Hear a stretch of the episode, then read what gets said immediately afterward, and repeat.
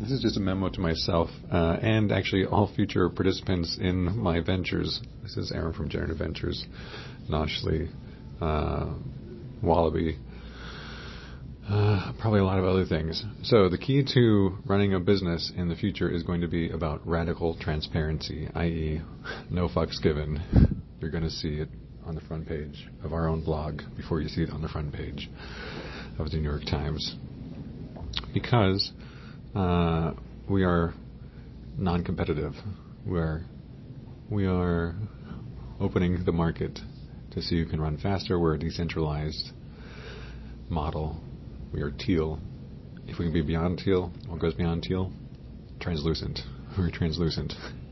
It is like very transparent around here.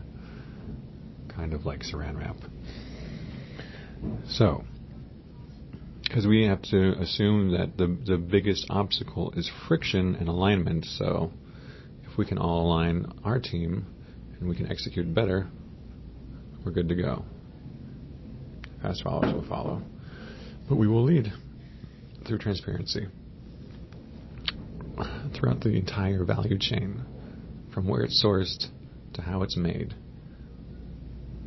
That is awesome. That's an awesome vision. Chain transparency, organizational transparency, ASMR for your executives. You're a great executive. You're a fantastic leader. People love following you. You make them happy. You buy their kids Christmas presents. You have great parties. If you were to be fired, we would throw you a big party. If you were injured, we would all pitch in to help out. If something happened that you had to take some time off, we've got your back. You're a great leader. We love how you let us find the way and trust the process of openness, checking in, iterating, all the good stuff that we're all learning together. Because, hey man, how else are you gonna do it? It's a new way of working. It's a new world. It's a whole new world. Okay. Thank you. Thank you. ASMR for executives, leaders, and upper management. Coming soon to a channel near you. It could be a Slack channel. What if these voicemails became the equivalent of animated GIFs, but like very functional?